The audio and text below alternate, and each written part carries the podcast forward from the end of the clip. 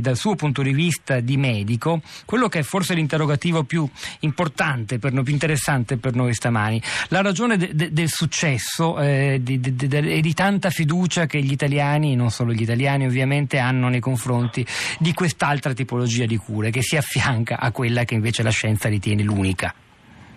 Ma dunque direi che eh, per prima cosa dobbiamo forse mettere un, un punto interrogativo, un po' di dubbio su questo successo, cioè i, i, giornali, i mezzi di comunicazione, tutti noi siamo abbastanza portati a fare 1 più 1, 2 uguale 100, uguale 1000, in realtà eh, partendo da casi singoli e aneddotici.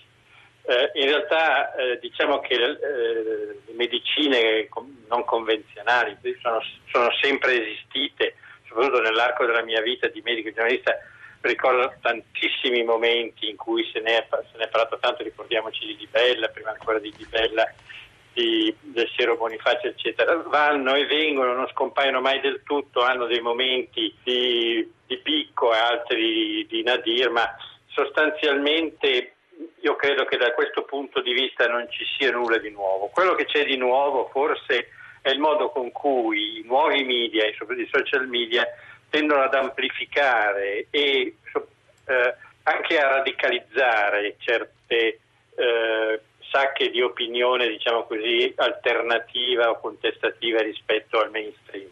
Per cui diciamo trattiamolo, ma trattiamolo con questo caveat il discorso, perché altrimenti rischia. Anche Serra oggi nella sua divertente amaca parte affermando che sono in crescita. Boh, dove sono i dati? Cioè vediamoli per alcuni sono in crescita, probabilmente la malattia, ma sono in crescita in termini assoluti, in termini, cioè, c'è una crescita di consumismo sanitario, tra cui anche le medicine non convenzionali, questo forse è il primo punto.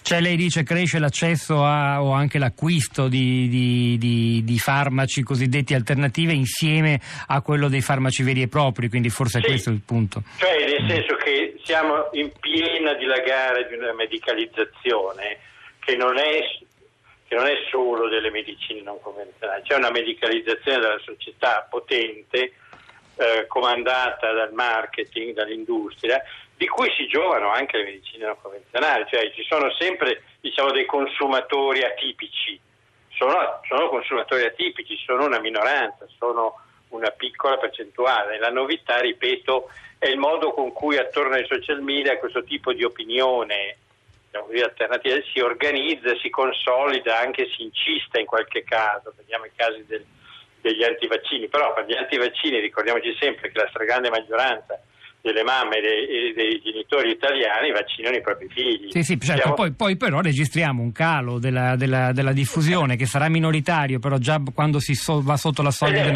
95% di copertura vaccinale sappiamo che diventa un problema, quindi è una minoranza, certo. però una certo. minoranza interessante. In quel Io... caso diventa preoccupante proprio perché viene meno le, l'immunità diciamo così di, di, di gregge. No, no, non apriamo oggi il capitolo vaccini, abbiamo già dedicato certo. altre trasmissioni a questo, se no eh, non ne usciamo, non ne usciamo vivi letteralmente.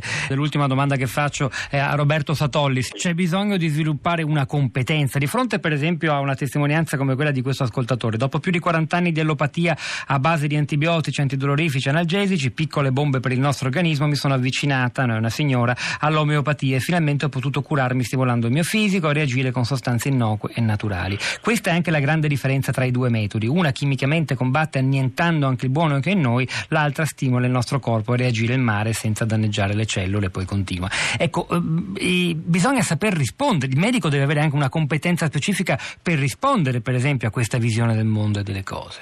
Sì, innanzitutto, diciamo, di fronte a una persona che racconta un aneddoto per cui in sei giorni è guarita dall'otite eh, con l'omeopatia, chiunque potrebbe eh, citare un'altra persona che è guarita in sei giorni senza prendere nulla e un'altra ancora che è guarita in sei giorni prendendo antibiotici. E di, eh, di questo passo di strada se ne fa molto poca perché ovviamente la differenza non sta nell'essere più o meno alternativi ufficiali, la differenza sta nelle prove in base a cui si dice che qualcosa funziona o non funziona. Le prove purtroppo non possono essere nel singolo caso, non sto qui a spiegare perché, ma devono essere eh, fatte, eh, raccolte con sperimentazioni. Il, il, guaio è che c'è da fare pulizia anche nel, nel fronte della medicina, diciamo così, ufficiale, che dovrebbe essere scientifica, ma spesso anche qui non, è, non lo è fino in fondo, bisognerebbe fare molta pulizia.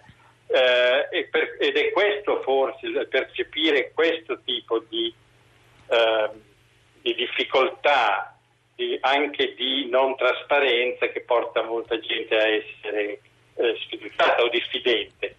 Eh, questo sì, la diffidenza e la sfiducia stanno crescendo secondo me. E però qui l'alternativa non è di tenere nascosta eh, le cose sotto il tappeto, cioè chi fa discorsi critici anche nei confronti del medicina ufficiale rischia di essere preso come colui che sparge sfiducia. Eh, invece secondo me la chiave, la chiave fondamentale, come molti dicono da molto tempo, è quello di costruire un sano scetticismo nel campo della medicina e soprattutto insegnare alle persone a ragionare con la loro testa. Que- que- con questo suo invito, Roberto Satolli, a un sano scetticismo, chiudiamo questa prima parte